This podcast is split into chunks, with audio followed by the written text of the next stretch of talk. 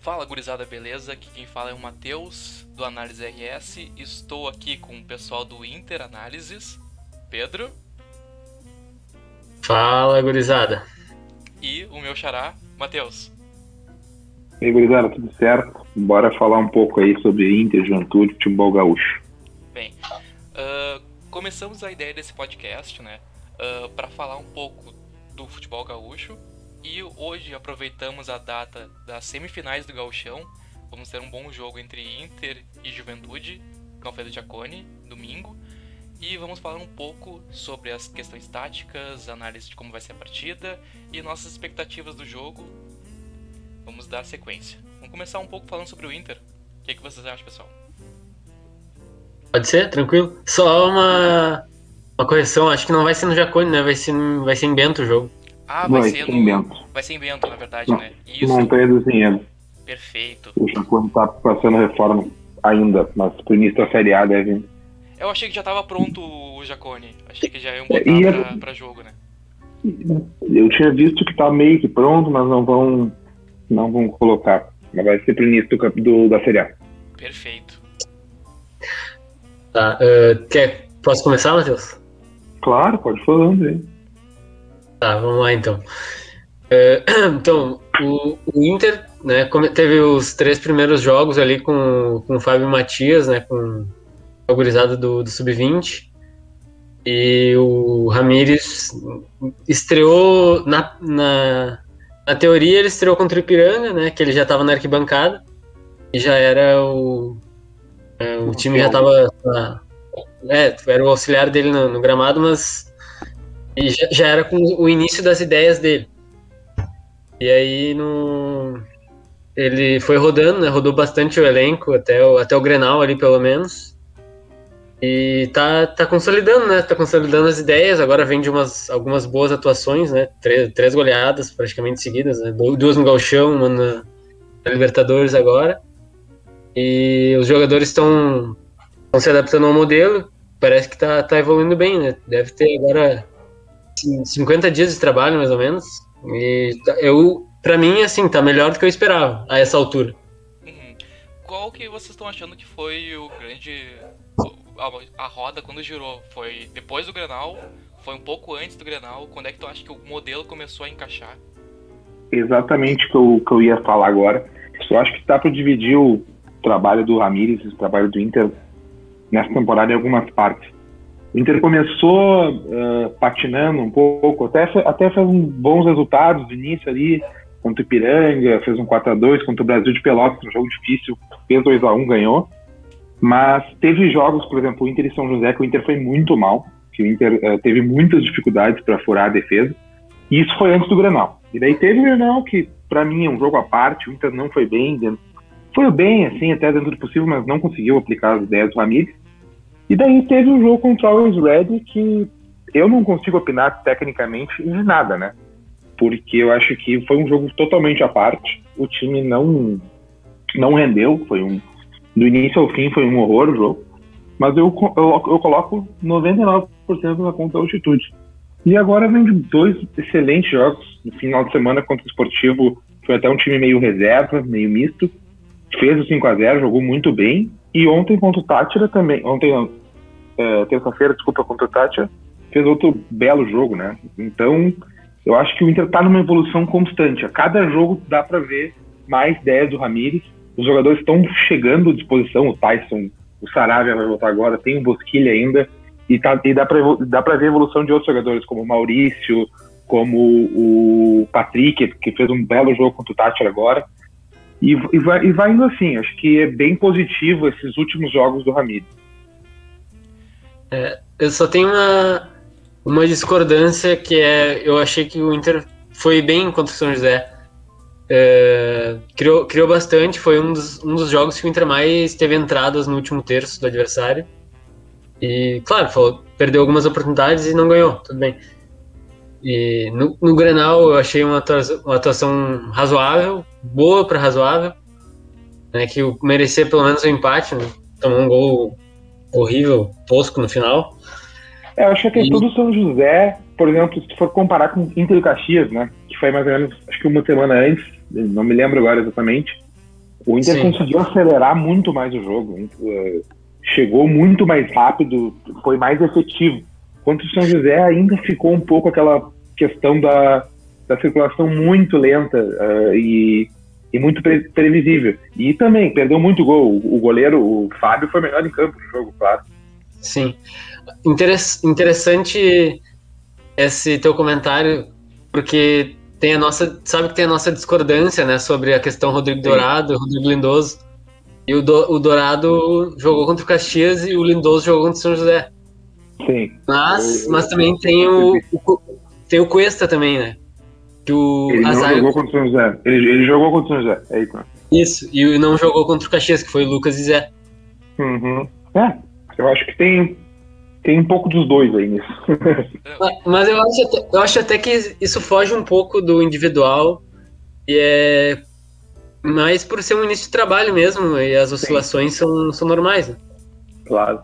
Vendo esses pormenores táticos, assim, uh, aproveitando que o Pedro já tinha me falado sobre vocês, Lindoso, Dourado, quem que deveria fazer essa saída de três? Eu, particularmente, uh, ano passado tinha muitas ressalvas com o Dourado na, no quesito saída de bola.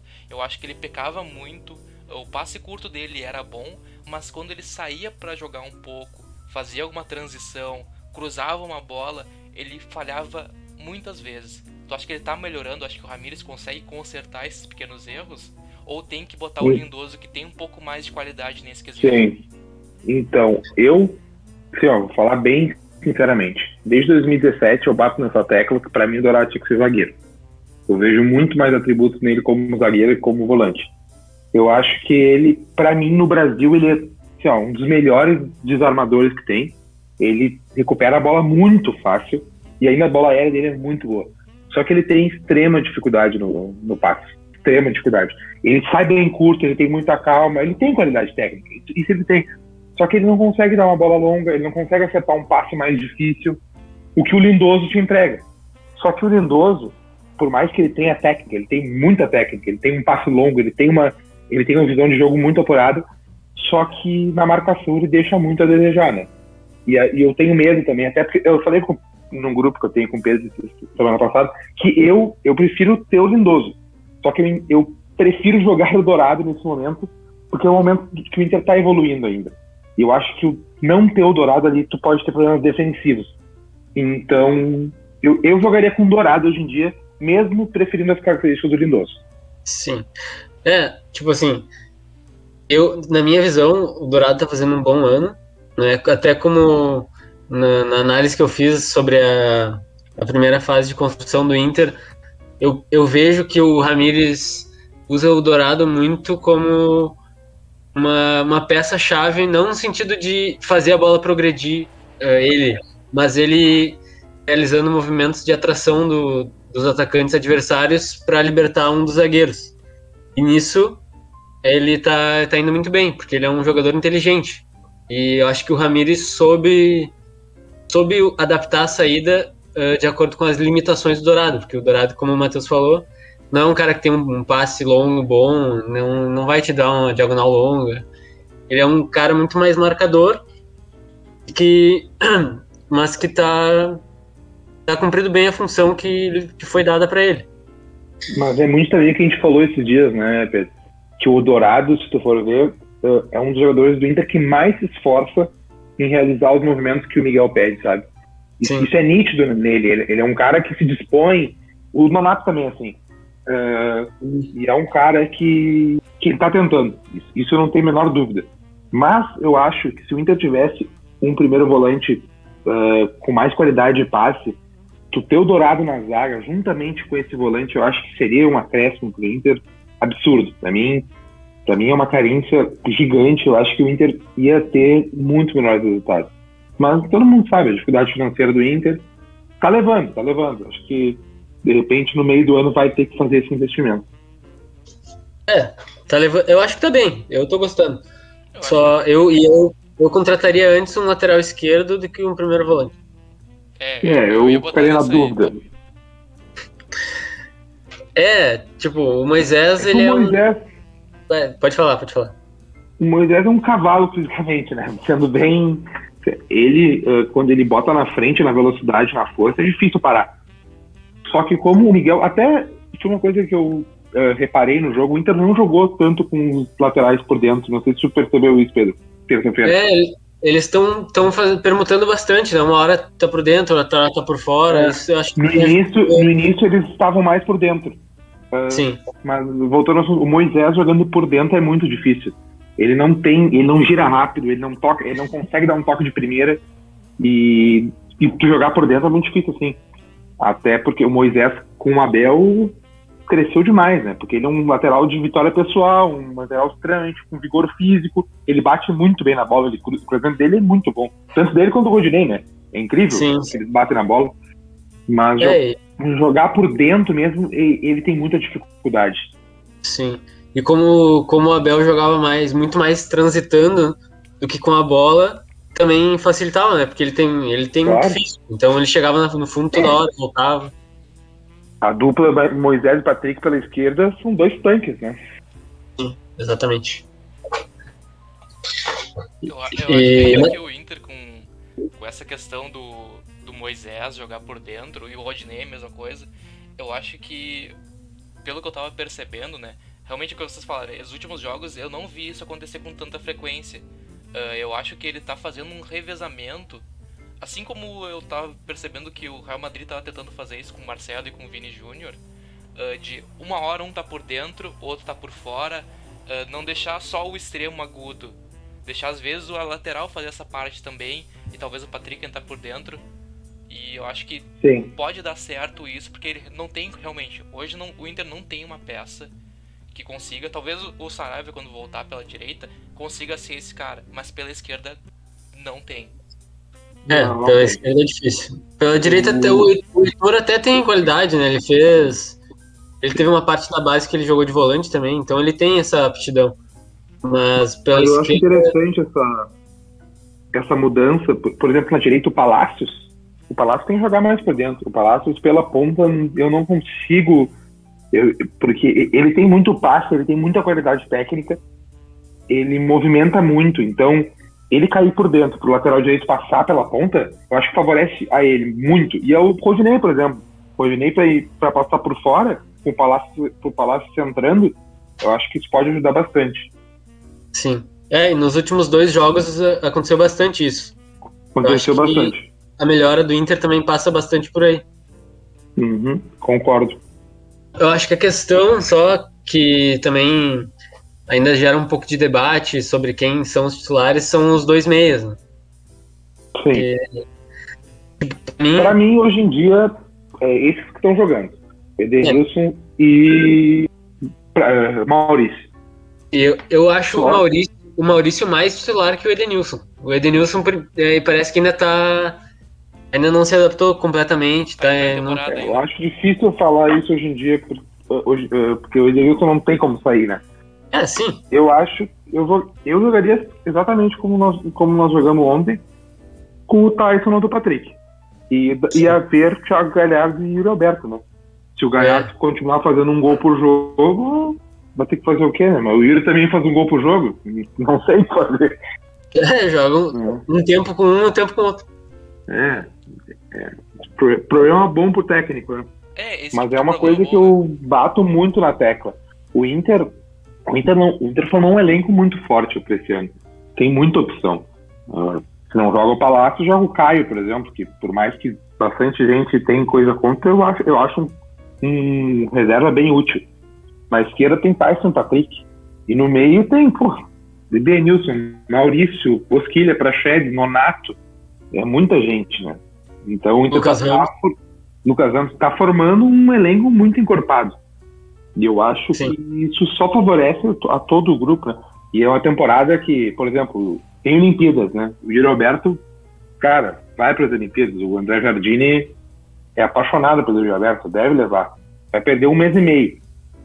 O Prachedes e o Maurício podem aparecer na Olimpíada também. Tem Copa América, o Guerreiro deve ir, o Saravia pode ir.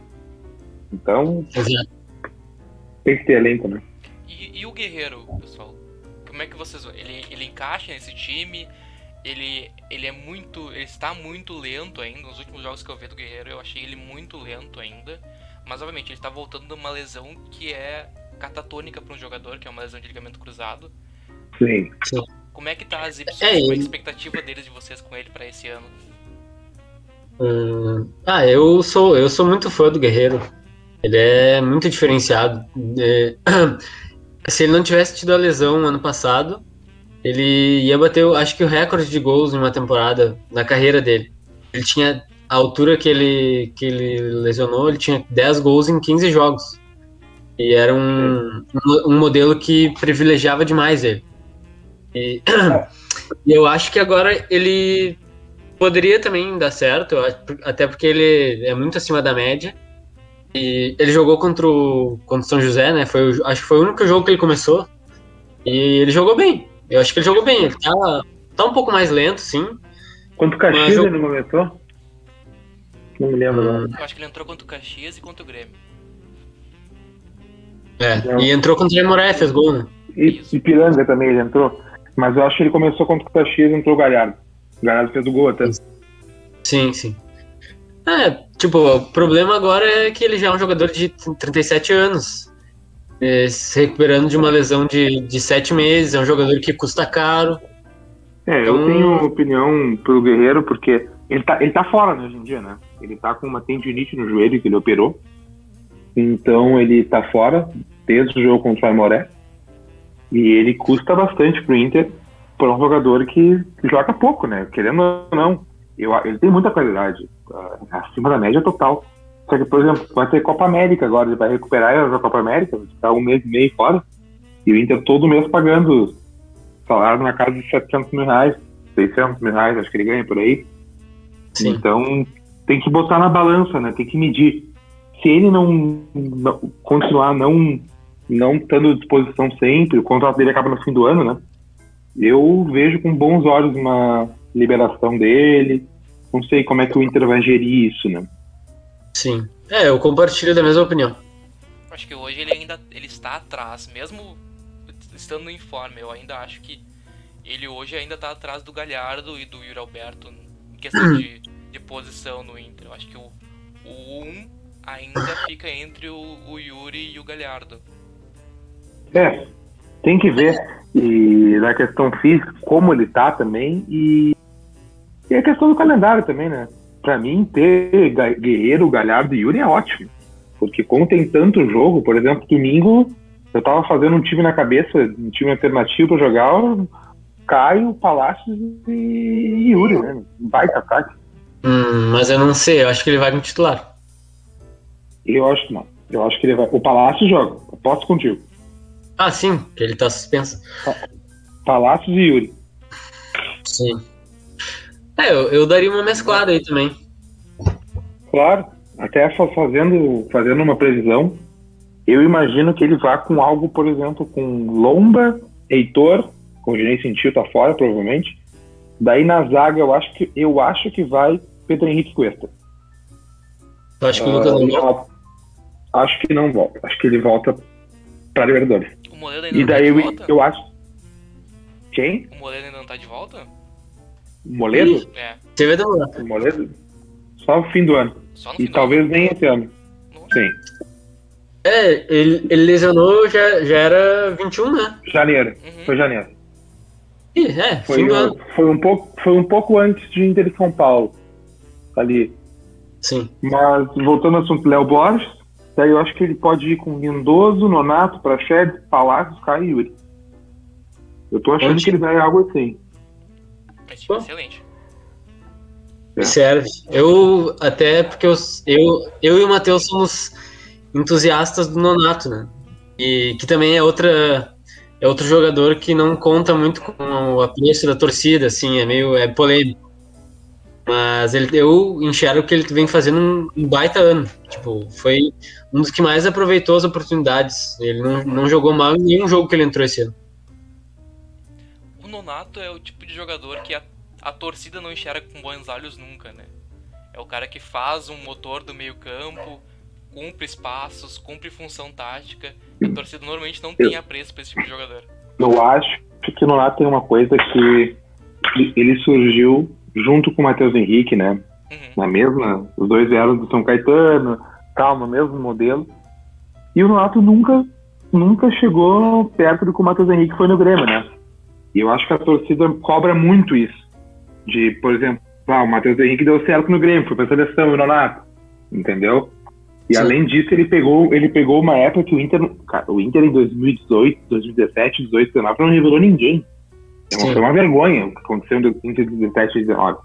E ele foi um dos poucos ali que revelou e deu certo entre aspas. E a torcida pegou no pé dele. Ele, ele teve um 2020 muito abaixo por conta das lesões, por conta da. Ele pegou Covid na época que ele estava jogando, por exemplo.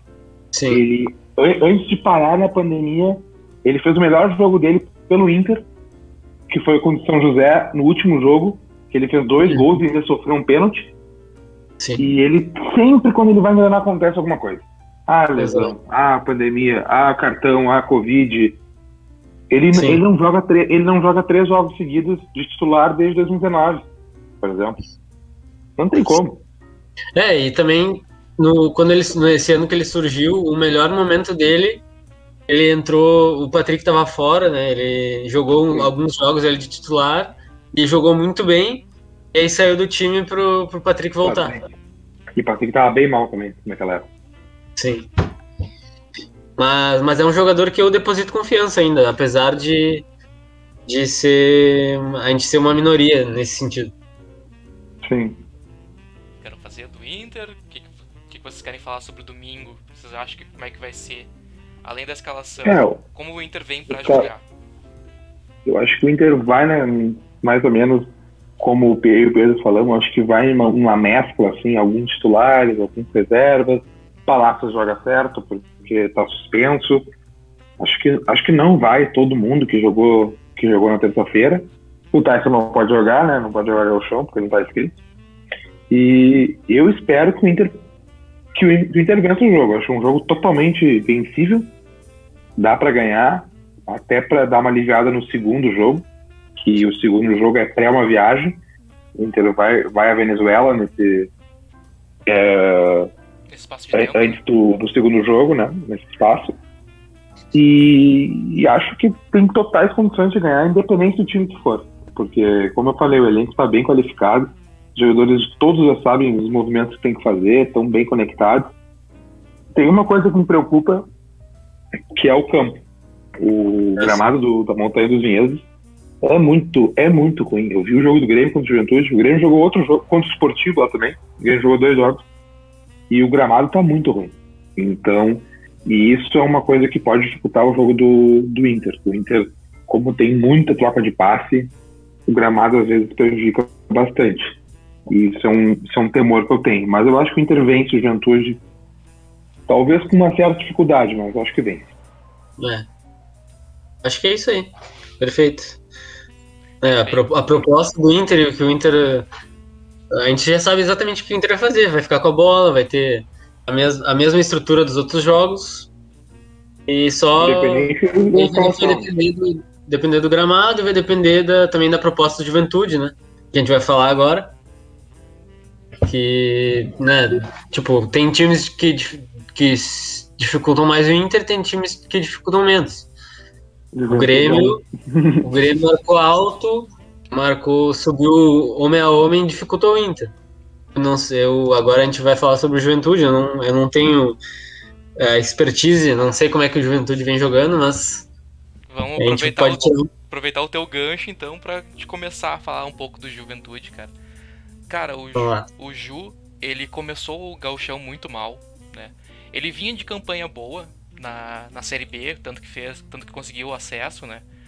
O time, uhum. o time manteve mais ou menos o modelo de jogo. Tá? O, o Marquinhos entrou no lugar do, do Pintado, né? Uhum. Mas ele manteve o 4-2-3-1 que sim, que vinha, só que muitas peças foram embora.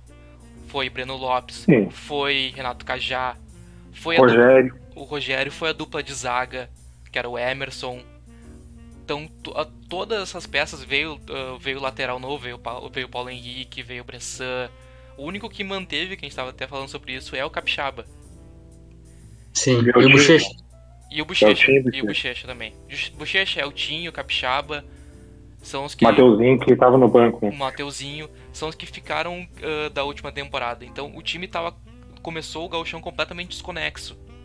Tanto que teve a primeira a derrota pro Inter na primeira rodada. Contra Sim. o Inter uh, que veio, que é o Sub-23 do Inter, né? Com mais, mais o, o goleiro, que é, que é 26. Daniel. Que é o Daniel. E depois teve a derrota pro, pro São Luís. Que também. Sim. É, aquele jogo do, do Juventude contra o Inter, na estreia, eu fiquei bem decepcionado, assim, porque eu esperava mais do Juventude. E. Então, de, depois, como eu não assisti mais nenhum jogo inteiro deles, eu não sei. Mas se classificou, eu imagino que tenha melhorado, mas a primeira impressão foi bem abaixo, assim. É, exatamente. Eu vi o jogo contra o Grêmio. Eu vi o jogo contra o Grêmio, eles, eles realmente evoluíram. Eu acho que o Grêmio, o Grêmio jogou aquele jogo com, com aquele time alternativo ainda, acho que é. É, o Grêmio ainda e... jogou contra o Juventude com o time só com os guri.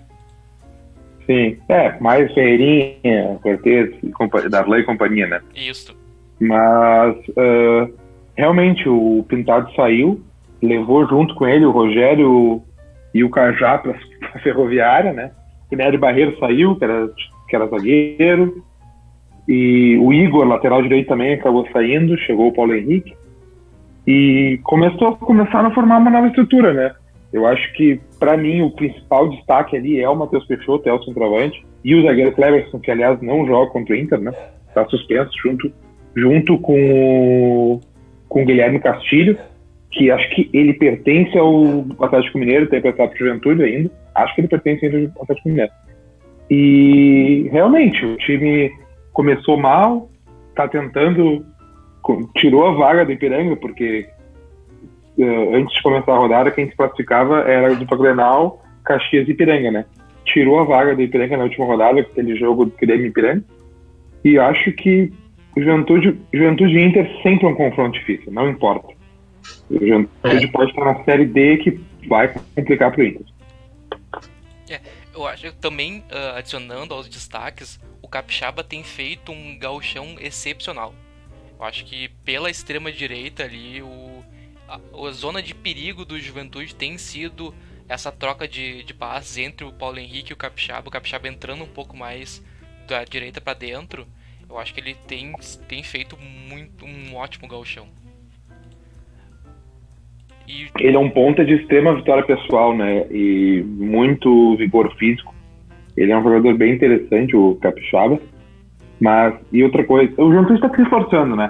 Não podem jogar o chão, mas o Chico chegou agora, o meio que estava no Atlético Goianiense. Isso, eu acho é, uma, interessante para o contexto do Juventude.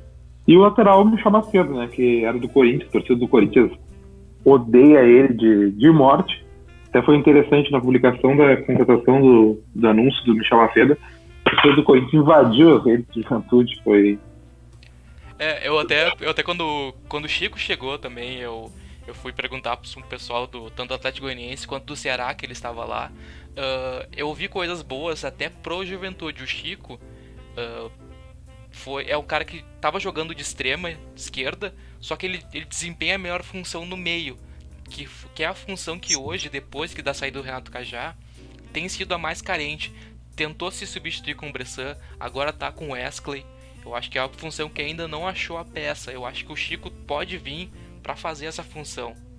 O Michel Macedo, também quando ele chegou, perguntei o pessoal que cobre mais o Corinthians e olha, mas só não vi coisas muito positivas. Mas eu acho que pra, o, não temos um reserva hoje pro Paulo Henrique. O Paulo Henrique jogou todos os jogos do Gauchão. Se não jogou todos os jogos, jogou só não jogou um. Então, Sim. ele não tem um reserva imediato. Então, acho que era uma, era uma posição que estava carente. O Juventude precisava de um. Pra ter, caso o Paulo Henrique venha se machucar, ou aconteceu tomar um terceiro cartão amarelo, ser expulso, precisava do, de ter alguém pelo menos para cumprir função. Então, Michel Macedo vem e soma ao elenco do Juventude. Eu acho que é, tá se tornando um elenco interessante. Não é um elenco de encher os olhos, que nem o elenco do Inter, que nem o elenco do Grêmio, mas é um elenco que, que sabe cumprir a função que ele tem e, e joga exatamente como o treinador está pedindo. Eu acho que aquela, aquela visão que a gente teve no primeiro jogo contra o Inter, no segundo jogo contra o São Luís, era uma visão de um time que ainda estava em formação, estava engatinhando, porque, como eu disse, mudou completamente todas as funções do campo. Então, até conseguir a sinergia que hoje eu já vejo com mais bons olhos, uh, demorou. Mas demorou mais do que era previsto. Tanto que o Marquinhos começou a ser mais questionado antes, nos últimos três jogos. Antes do, do último jogo, ele ainda tava. Ah, vamos, vamos, vamos trocar de técnico. Até pela, pela nova regra do, do Brasileirão. Sim. Uh, Sim. Agora, nesses estaduais, vai ser essa loucura de. Ah, vamos trocar de técnico, vamos trocar de técnico rápido antes que comece o brasileiro. Então, É, não me surpreende o Juventude ter uma troca de técnico se for eliminado pelo Inter na, na semifinal. Porque realmente isso da- dessa regra aí pode fazer. Porque o Marquinhos está sendo bem contestado lá no, no Juventude, né? Pelo que eu pude apurar. sim, A torcida. A torcida. Marquinhos já é conhecido, né, no Juventude.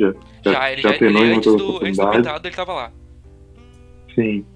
Então a torcida pega bastante no pé dele. E eu não, não descartaria uma troca no comando na, se houver essa eliminação nas semifinais. Eu ainda acho que seria muito precipitado, sinceramente. Acho que o. É, eu vi. Tá tendo uma evolução interessante, mas a torcida tá bem em cima, né? Então. A torcida queria o Zago. Será que o Zago viria pro Juventude? O Antônio Carlos Zago, né? Isso. É, a torcida, a torcida veio, veio pedindo. A torcida vem pedindo, eu vi bastante na- nas redes sociais.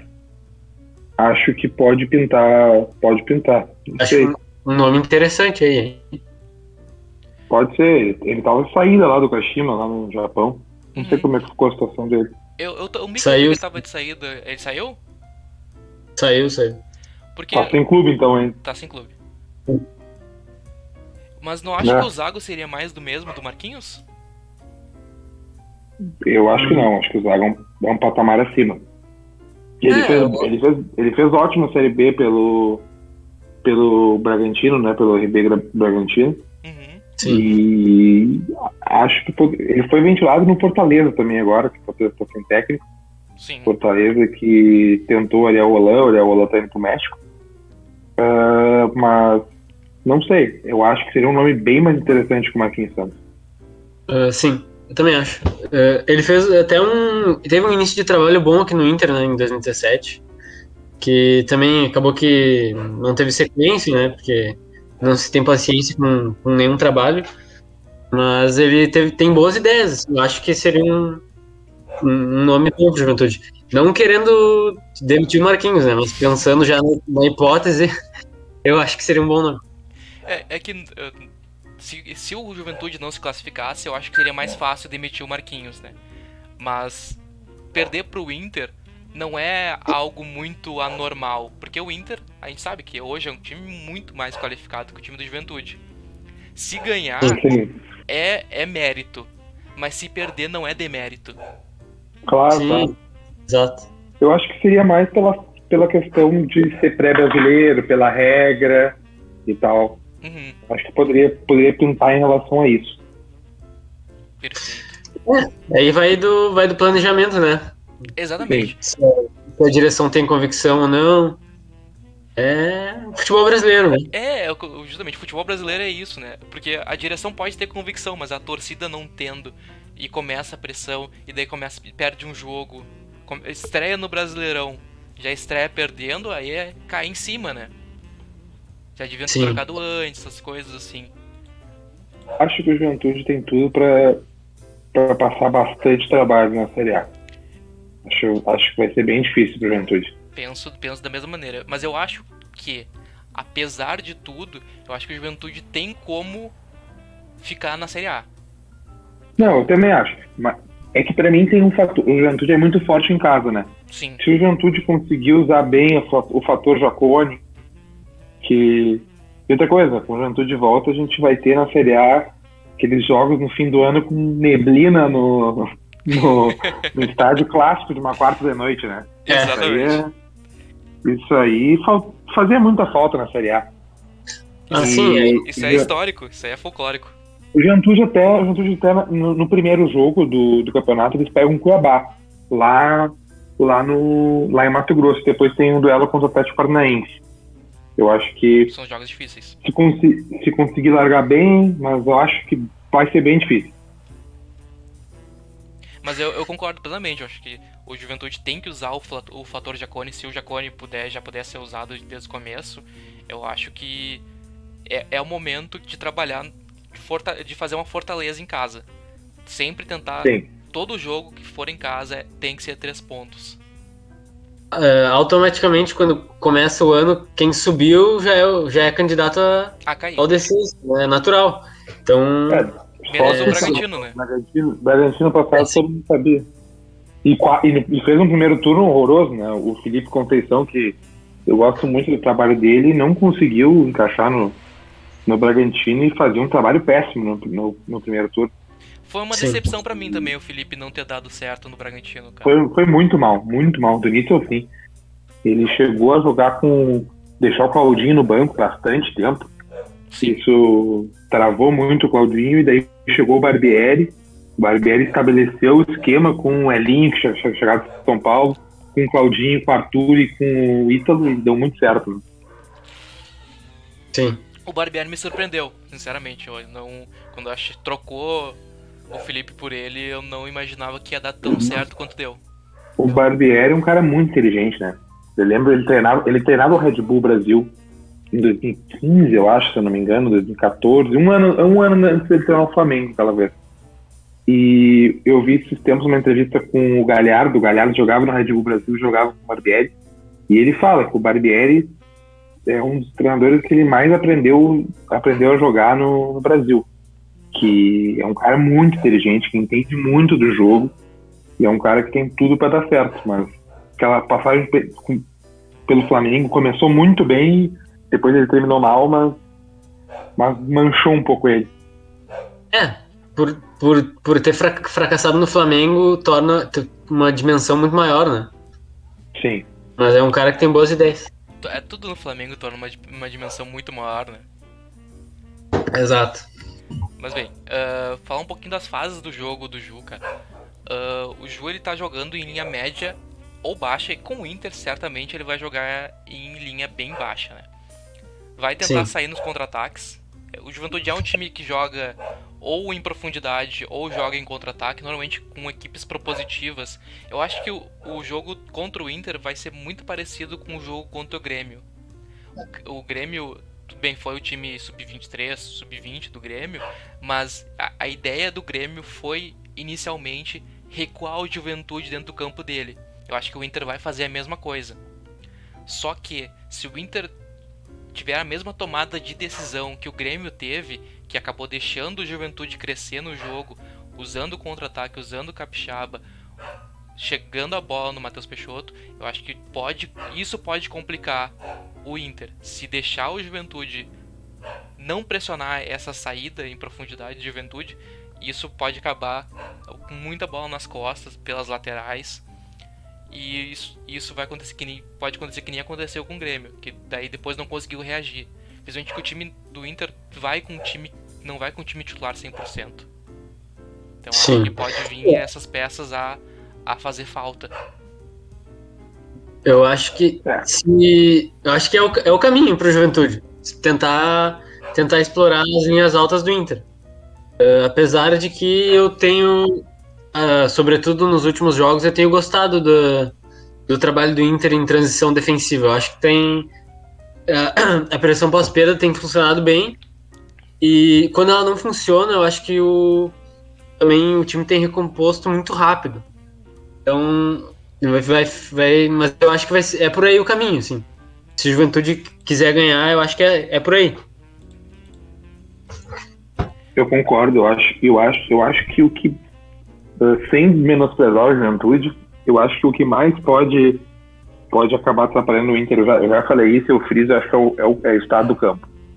Eu, o, ano passado no Gauchão, gente teve bastante problema com o Kudê, que era um técnico que não prisava tanto pela, pela bola que nem o Miguel, mas já teve problemas na mesma montanha dos vinhedos.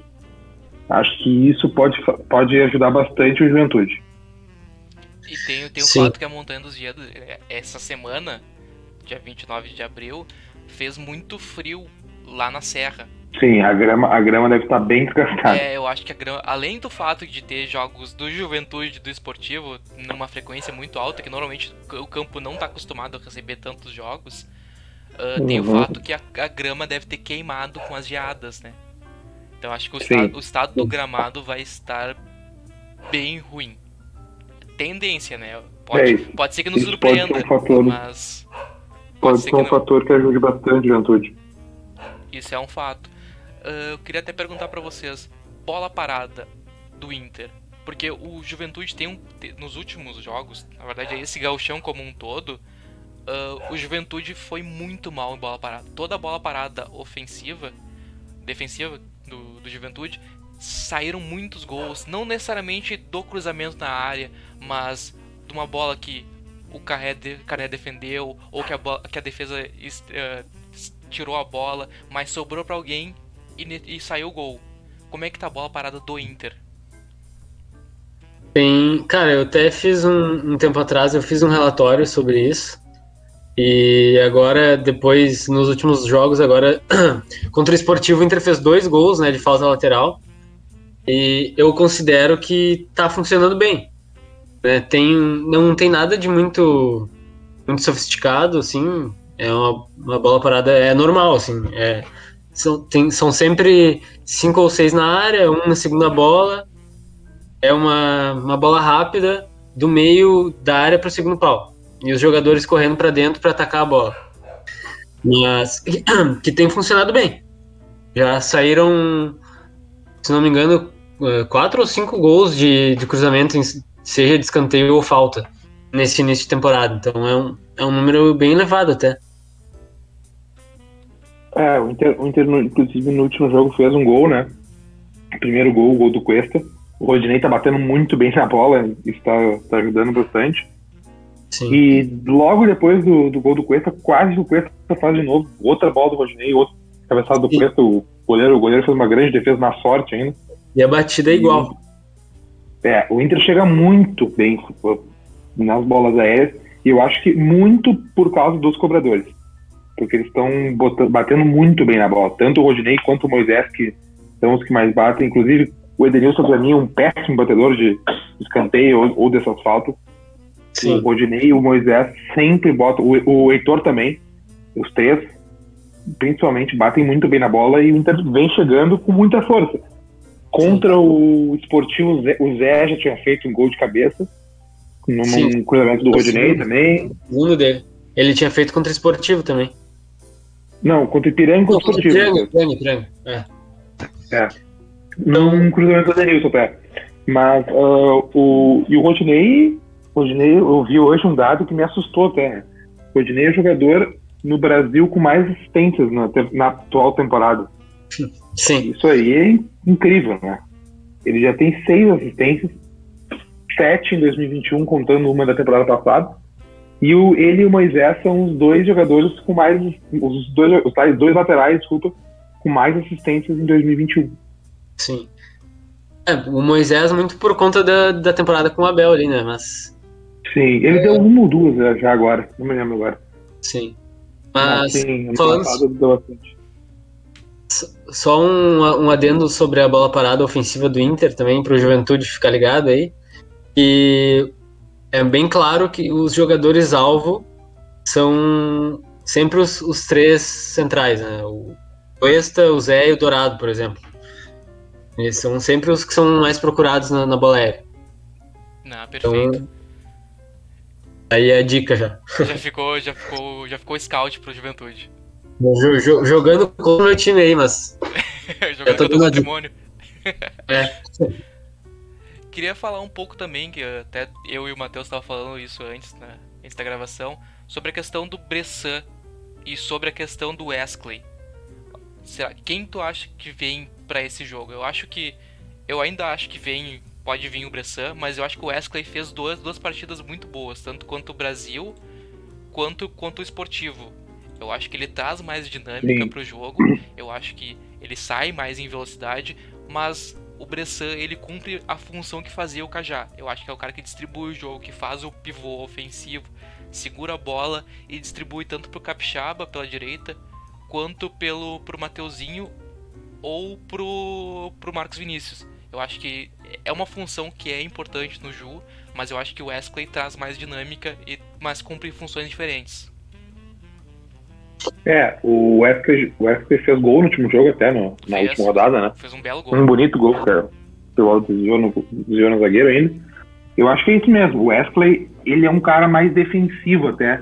Ele, no Ceará, por vezes, ele chegou a jogar como volante até, né? Sim, E ele fez até um golaço contra o Corinthians umas duas temporadas atrás, de fora da área, que foi é, indicado por Puskas lá. Uhum. Aham. E ele é um. ele- eu gosto bastante do Wesley. Ele é um, é um jogador bem técnico, ele dá muito mais dinâmica que o Bressan. Eu acho que o Bressan realmente ele se assemelha mais ao, Renato Carajá. Ele é um cara que pisa na bola, é um cara que tem qualidade técnica, ele, ele bate bem na bola, ele é o cara das bolas paradas, era assim no Paraná. E, mas eu, eu acho que vai o Wesley, até por, por estar jogando nos últimos jogos. Eu imagino que o Marquinhos que o Marquinhos vá com João Paulo, Bochecha, Wesley, Mateuzinho, Capixaba e Peixoto, eu imagino. Eu também acho que esse é o, é o, é o, o time que me vem em mente, né? Com os, com os desfalques, né? O, o que eu projetei é o Carné, Paulo Henrique, Vitor Mendes, Foster e Altinho, João Paulo Bochecha, Capixaba, Wesley, Mateuzinho e Matheus Peixoto. Pode ser que o Mateuzinho dê lugar ao Marcos Vinícius, porque o Marcos Vinícius tem jogado ultimamente. Mas ficou. E também o Peixoto nos últimos jogos também deu lugar ao Grampola. Mas eu acho que por mais qualidade ficaria com o Peixoto, né? É, até, eu até falei antes, o Cleverson e o Castilho estão fora, né? am- Ambos suspensos. Castilho é um cara que está surgindo bem, ele é bem novo ainda, ele tem 20, eh, Ele 21, tem 22 anos. anos, isso. É, ele é bem, bem novo. E o o ca- eh, sendo o cara da zaga do Juventude, né? Um cara que a gente falou da bola aérea, é um cara muito bom na bola aérea, inclusive ele fez gol no último jogo também. Sim, E, e ele vinha se destacando muito bem. O Juventude perdeu a dupla de titular, né? Que era Emer- Emerson e Nery Barreto. exatamente. E, e agora com o Cleberson e com o, o Forster, quem é o, o Foster tá, tá formando a, no- a nova dupla, né? sim. Tem o mais o- a bola parada do Eltinho, né? O Eltinho tem, fez gol de falta Sim. nesse, nesse galchão.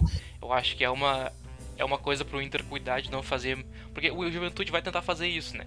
Vai sair em profundidade, tentar cavar uma falta, vai tentar na bola parada, vai tentar na velocidade. Sim. E com o Eltinho batendo falta, que tem, tem, tem ido bem nesse galchão. Acho que é um recurso que tem pra explorar. Mais alguma observação, pessoal? Acho que, Por mim, acho que acho que ele uma- conseguiu englobar bastante tudo, tudo que se fala de Inter, as questões do Miguel, como o Inter vem evoluindo, como o Inter vem jogando. Acho que ficou bem claro. E dando esse panorama também do Juventude, né? Eu espero que seja. Eu acho que o o primeiro jogo, sim, vai ser bem duro. Eu acho que vai ser bem difícil. E dependendo do, do placar do primeiro jogo, ele nos mostra como vai ser o segundo. Em Isso. questão, acho que o Inter, o Inter. Eu acredito que o Inter vai passar sobre o Juventude sem tantas dificuldades. Acho que vai ter mais dificuldade no primeiro jogo. E o primeiro jogo gui- guia a situação do confronto pelo segundo. Se o Inter conseguir uma, uma vitória mínima ali, acho que passa sem, menor- sem maiores problemas no segundo jogo. Também penso dessa maneira. O, o primeiro jogo, pra mim, sempre é, é o começo da história. E ela sempre que, que dá a- a- o guia pra como vai ser a série, né? Primeiro jogo, se for um jogo difícil, saiu, se por, a- por aventura saiu um 0 a 0 lá da Montanha dos Vinhedos, tende o, o segundo jogo ser muito mais duro ainda. O Juventude Farel ia fazer Sim. uma linha muito mais fechada pra aqui no Beira Rio tentar de alguma maneira sair com um resultado positivo. Mas se o Inter porventura sair com um resultado positivo de lá, da Serra, vem pra fazer um jogo muito mais tranquilo aqui em Porto Alegre. Sim. Concordo assim embaixo. Até porque o Inter vai ter a bola nos dois jogos, independente dos resultados. Isso é uma coisa que o Miguel preza muito. Ontem, por exemplo, terça, desculpa, de novo fazendo. Ontem o, o Inter eh, voltou no segundo tempo com 3 a 0 e voltou com o pé em cima do acelerador. se o Palácio não tivesse sido expulso, o Inter faria, provavelmente faria mais gols. Então, realmente, o, Miguel, o Miguel sempre deixa claro isso. Uh, nós, vamos, nós vamos estar ganhando, se a gente estiver ganhando, nós vamos continuar atacando. E mesmo com depois que ele foi expulso, o Inter ainda conseguiu contro controlar bem o jogo. Até ampliou depois. Perfeito, então. Eu acho que é isso, pessoal. Uh, queria deixar de considerações finais. Queria falar um pouquinho do trabalho de vocês. Queria que vocês falassem um pouquinho do trabalho de vocês no Intranálise, divulgassem o arroba, uh, como está o projeto, algumas coisas que vocês pensam em fazer, algumas ideias novas, o que, que vocês querem fazer. Espaço de vocês, por favor. É, bom, a gente criou uh, o perfil com o intuito de falar de Inter, né? Postar, dar opiniões e como, como eu venho, venho estudando mais né, sobre o jogo, também postar análises, né? Para enriquecer o debate do futebol em geral no Twitter, né? Porque não tem tanta gente assim que fala do jogo com profundidade. E eu acho que o nosso objetivo é basicamente esse, assim. E eu acho que a gente está tá, tá cumprindo bem isso. A gente chegou hoje a 700 e poucos seguidores, né? Em, não sei, deu um, um mês e pouco de, de perfil, né? E estamos um postando coisa legal, estamos postando coisa legal lá. E estamos. Acho um mês agora. É.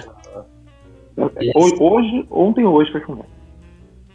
E sempre aberto ao, ao debate aí. Quem quiser interagir com a gente lá, Interanálise no Twitter. Estamos sempre lá. É, eu particularmente sou fã do trabalho de vocês. Então, tanto que chamei aqui pra gente fazer esse projeto. Acho que ficou bem legal o resultado. E fico feliz por vocês terem aceitado o convite. Então, todo mundo que for, siga a página dos guris, eles são muito bons. A análise deles sempre é excelente. Eu vou deixar também o meu perfil, eu faço análise RS faço análise voltada aos clubes do interior. Meu, minha ideia sempre foi sair um pouco da dupla Granal, que a dupla Granal é visada, é mais visada nacionalmente, até regionalmente. Acho que é, um, é, um, é uma ideia que, que, se tem aqui no Rio Grande do Sul, que só se tem Grêmio Inter. Eu acho que tem que, tem que dar voz aos pequenos. E eu estou tentando fazer esse papel, fazendo um pouco mais, analisando mais friamente. Óbvio, os jogos em séries inferiores são um pouco mais truncados, são um pouco mais duros, mas eles também têm coisas pra gente aprender. Então acho que essa é a minha ideia e eu vou seguir nessa, nessa linha de pensamento.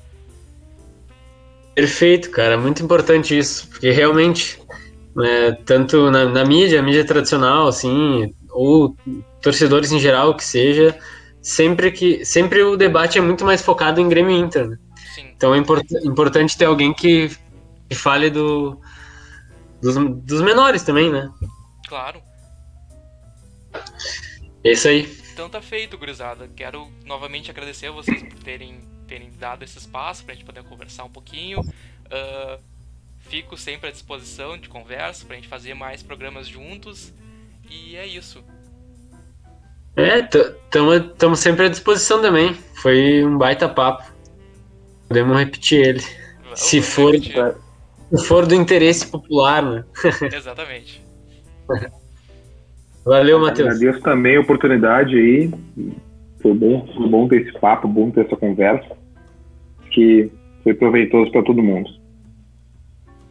Feito então, pessoal. Boa semana a todos. Fique com Deus e um grande abraço.